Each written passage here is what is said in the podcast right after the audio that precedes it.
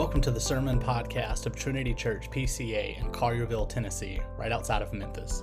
For more information about our church, you can visit our website, missioncollierville.org.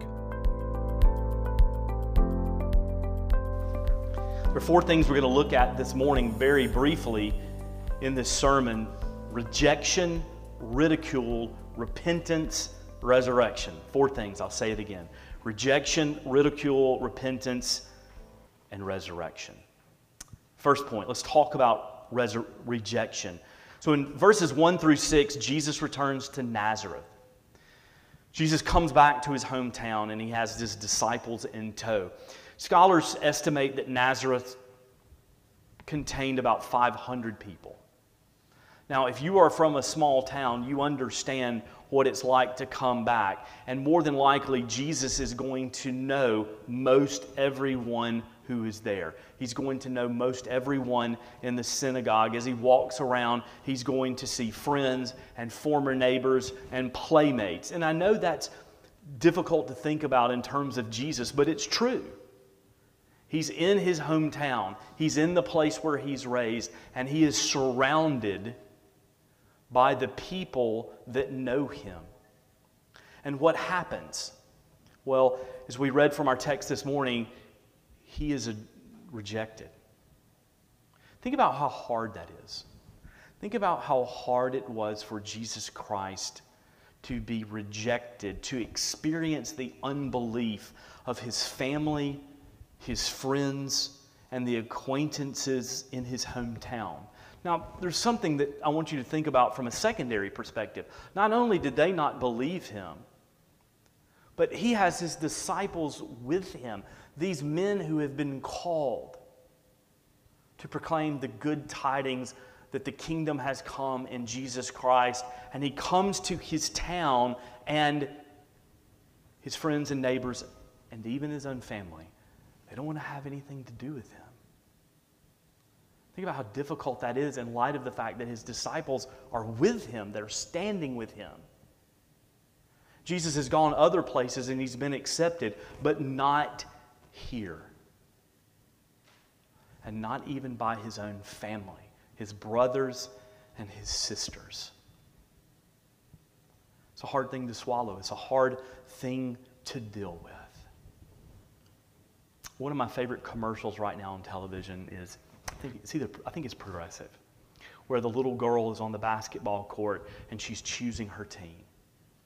And she chooses Charles Barkley with her number 1 pick. I mean, it's hilarious. There he is, this giant of a man, this NBA legend, this Hall of Famer, and she chooses him with her first pick. He's the number 1 pick. And he's excited, and he's so glad that he was not last. He's so glad that he was not rejected.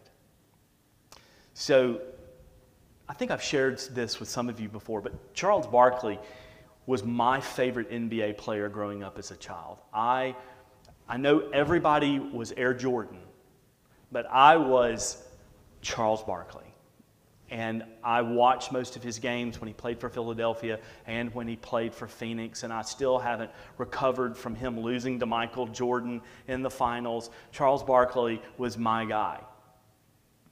When I was a senior in high school, he visited the school where I attended. And I was ready. I was prepared. I had found his rookie card at a local shop. And I knew that if I saw Charles Barkley, I was going to whip out this card, and I had a Sharpie pen ready. And sure enough, I'm in the hallway. I know he's visiting the school, and he comes my direction. And I was nervous. I was so nervous. And as he approached, I said, "Mr. Barkley."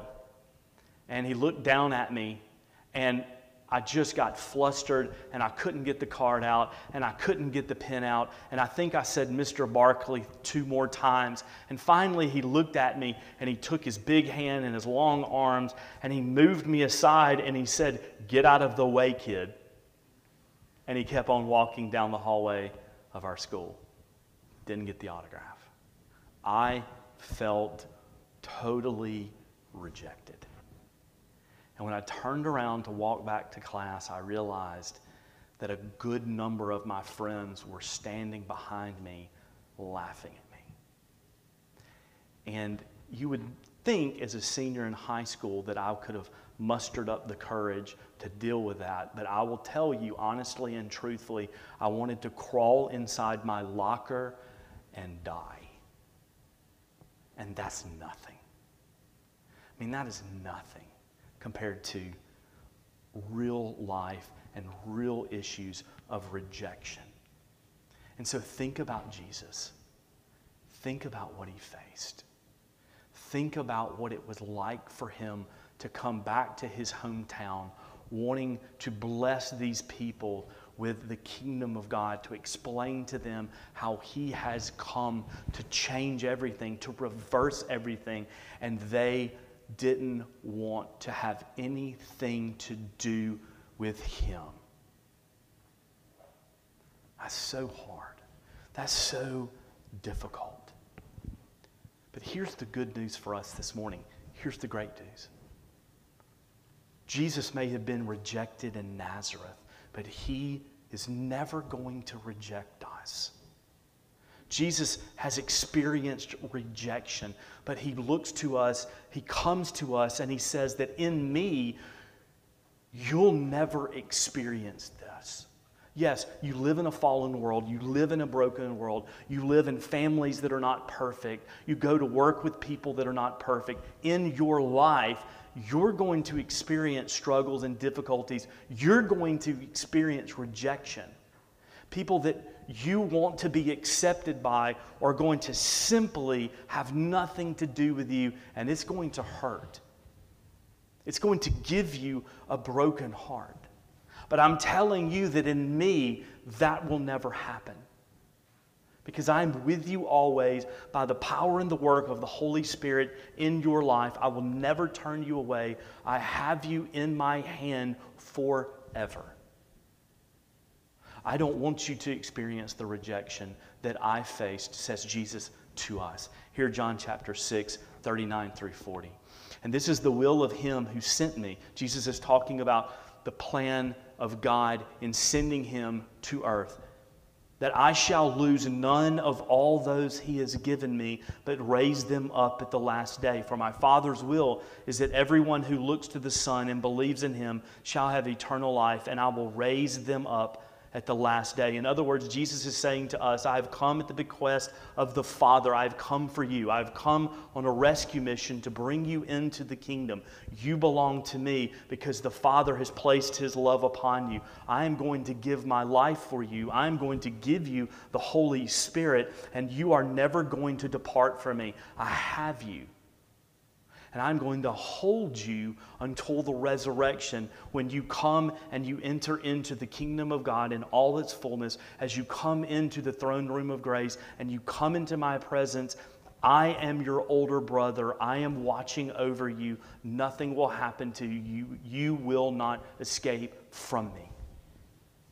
We have that confidence and we have that surety in Jesus Christ. What a blessing it is to know as his people this morning that he loves us and he will never reject us. He will never let us go. Let that be an encouragement to your walk with him. We slip. We fall. We sometimes go the wrong direction. But he has us and will never let us go. Second point, ridicule. Ridicule. Verse 3, they took offense at him. The last part of verse 3. New Living Translation is kind of a more modern translation. They translated, and I think this is good, deeply offended. Deeply offended. Is that surprising? I think the answer is no. It's not surprising that they were offended by Jesus and his teachings. Why is that? Well, the gospel is offensive. I mean, the gospel is offensive. Because when we proclaim the good news of the kingdom of God, when we proclaim Jesus Christ, we, in this language that we communicate, we talk about a God who is holy and who is perfect and who cannot look upon sin. in that message, when people hear that, they don't want to hear that they're sinful. They don't want to hear that they are rebellious. People don't want to hear that there is a holy God who is in control of all things, because they want to be in control. They want to make their own decisions. They want to do what is best. People don't want to hear that they are in need of grace. Because, and I've said this before, our default mode as sinful people is that more often than not, we want to be our own God. We don't want to think that we need anything. We don't want to believe that we need a helping hand. People don't want to hear that they can say, people do not want to hear that they can't save themselves. People don't want to hear that God's word is truth. They don't want to hear that. They want to do what they want to do. Often our culture wants to do what feels good and what is right, what our culture thinks is right. They don't want to submit to a holy God and His word. And so the gospel, it is offensive. And it's hard to realize that when you haven't been redeemed by the blood of Jesus Christ. So the older I get, the more I go on this journey with Jesus, the more it makes sense. The more it makes sense. But for someone who is apart from Christ, it's easy to see, it's easy to understand how none of this makes sense. They're blinded. They don't see. They don't have ears to hear. Yes, it's difficult. So for the world, the gospel is offensive. And so how do we respond? When the world says, I'm offended, I don't like this, I think this is untrue, I think that this is all imaginary, that this is made up, that this is constraining. When the world says that, how do we respond? And the way that we respond is like Jesus. What does Jesus do? As Jesus walked on this earth and He dwelt among people that wanted nothing to do with Him and wanted nothing to do with His message, whether Jew or Gentile, what did Jesus do? And as you scan the Gospels, one of the things that just stands out to me is He prays, and He prays a lot. So what is the first way we should respond to a culture that wants nothing to do with the gospel? We should go to the Father in prayer. We should continually come before Jesus in prayer. We should regularly seek the help of the Holy Spirit as we navigate this difficult age through prayer.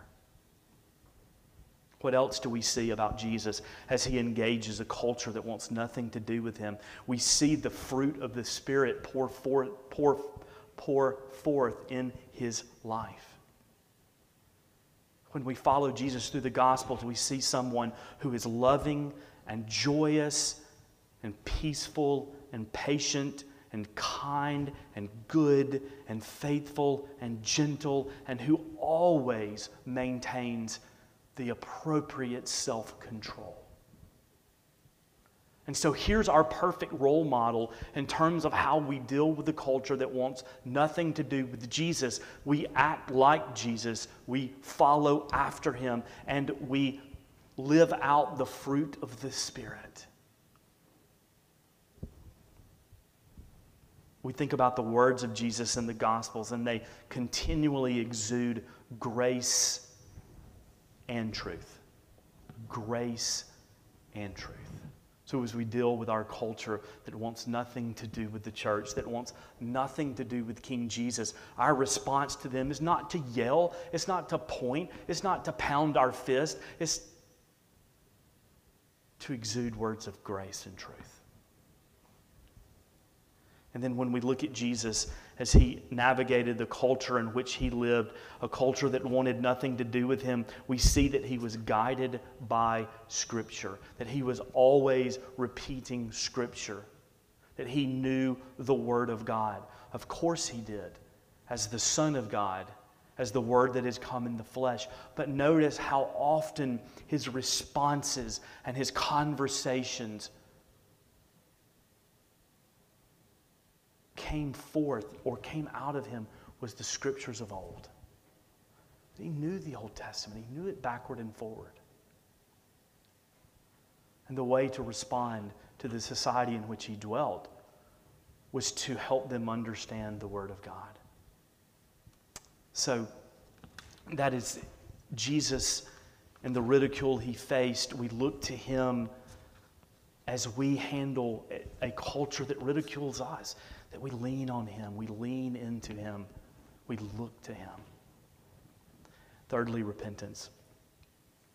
As we transition to verses 7 through 12, Jesus sends out his disciples to spread the message of the kingdom of God. Jesus is now empowering them in order to heal people and to cast out demons. Now remember, we've said in previous messages in the Gospel of Mark that Jesus is reconfiguring Israel around himself. He is the one true Israelite.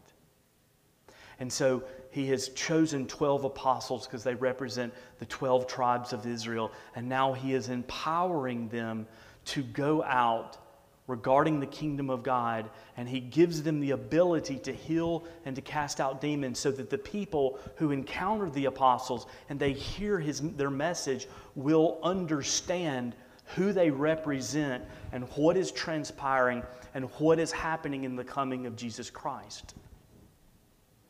So that's why the apostles have this special ability to do what it is they do. They are verifying, they are attesting to the power and authority of King Jesus.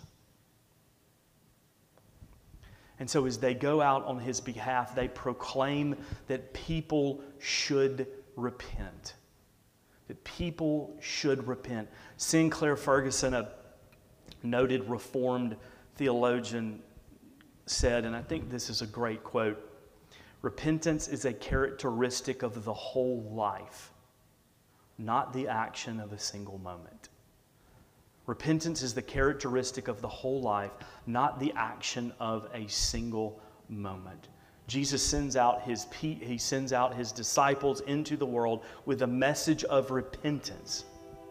As Mark is writing this gospel, he's saying the same thing to the people in Rome who are experiencing persecution. He's telling them to repent daily and to look to Christ. And the message is the same thing for us, that we turn to Christ in repentance. And here's the important thing. That's not a one-time event.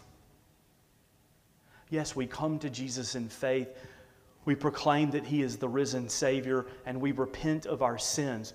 Paul talks about that in his epistles, but we also are to do this on a daily basis. Why? Why do we repent on a daily basis? If Christ has died for us, if he has been the atoning sacrifice for us, if he has made us right with God, if our sins are forgiven, if we are made new, why do we have to repent? Why do we have to be people that are known for repentance?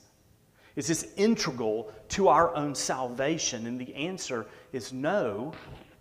It's a byproduct of our salvation. We repent because it's an act of worship. When we come before the Lord Jesus in repentance, we are admitting that he is our Savior, he is our Lord, he is our God, that we are fallen, frail, feeble creatures, and that his atoning work saves us thoroughly. We are worshiping him through our repentance. We are admitting our need of him and the work of the Holy Spirit. Repentance is an ongoing act of worship where we deny self, we crush idols, and we lay ourselves before the cross of Jesus Christ.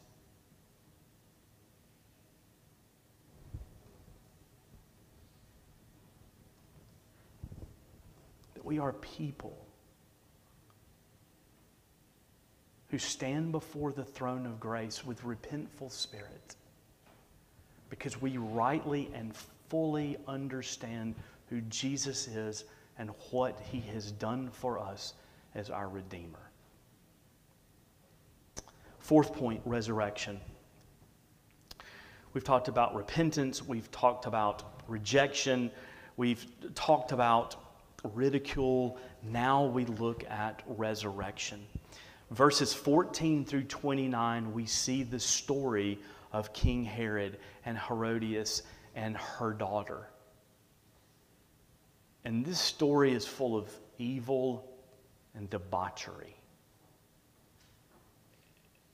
And you have to ask the question, why has Mark put this in the gospel? Why did Mark decide to tell the story of John the Baptist beheaded? Now remember, he's writing to the early church in Rome that's facing great persecution. If you think back to the beginning of our passage, Jesus is rejected. Jesus is ridiculed. If you think about Jesus sending out the disciples, remember, Jesus prepared them for the fact that they were going to be rejected and that they would have to wipe off their sandals. And then we come to the story of John the Baptist and we see great persecution. So as Mark is writing his gospel to the early church, they are facing persecution. And he's telling them that Jesus faced persecution, that John the Baptist faced great persecution. This is part and parcel of belonging to Christ. So don't be surprised if you struggle, if you have fears, if you are killed. But that Jesus has this, that Jesus is in control, that Jesus has done wonderful things. Remember, we've been walking systematically through the Gospel of Mark, and all along the way, we're seeing a Savior who does unbelievable things. Blind can see, deaf can hear, crippled can walk, storms calmed, demons cast out, thousands of demons cast out. Jesus is showing himself as the King. And Mark is saying to his audience, place your trust in him, place your faith in him, look to him, have no doubts, have no fears. Yes, you're going to experience difficulties, you're going to experience persecution, you're going to face trials, you may even die. But Jesus is worthy. Jesus is worthy of your faith and your trust. And I want to show you something interesting in the passage. Herodias' daughter comes to her stepfather and she tricks him. And notice one of the things that he says, I will give you 50% of my kingdom. I promise you I will give you 50% of my kingdom. Here's this king who governs over Israel. And he's saying to his stepdaughter, I will do anything for you, up to 50%. And as I reflected on that this week, as I thought about it, as I turned it over in my mind, I just simply kept thinking about the evilness of this event and the debauchery. And then I thought about something. Who is our king? Our King is Jesus. And what does he do? He says to his people, I am going to give you the entirety of my kingdom. I'm not going to give you 50%. That I am going to give you all the blessings that I have earned as the one true Israelite, as the only one who has been able to obey God perfectly. Everything that is going to come to me because of my faithfulness, because of my obedience, because of my work on earth, I am going to share with you We don't have a 50% king, and we're not 50% people. He gives it to us all. He gives us eternal life. He gives us forgiveness of sin. He gives us adoption. He gives us entrance into the kingdom, and he presents us before the Father. And when he presents us finally before the Father, we look like him. Jesus gives us all. Jesus gives us everything. Our King pours out onto his brothers and sisters the royal privileges of being in the family of God. He doesn't do it halfway. Take that to heart. Let's pray. Lord God, we thank you for this day, and we thank you for the blessings that you have given us, that you pour out the covenant blessings upon your people. You have not forgotten your promises to us. Lord Jesus, you are so good, and you are so kind, and you have been so faithful. And so we pray that you would work in our hearts, and that you would draw us closer to you, and that you would mold us and shape us and conform us into your image, Father, and that you would, through the work of your Holy Spirit, produce the fruit of the Spirit in us. And that as we go forth from this place, as we go out into a world that is hostile to you, a world that is hostile to your message, that we would not be known as uptight, angry Christians, judgmental Christians, but that as we go forth from this place, that we would be known as people who are gracious and loving and kind and forgiving and joyful and peaceful, and that we have self-control.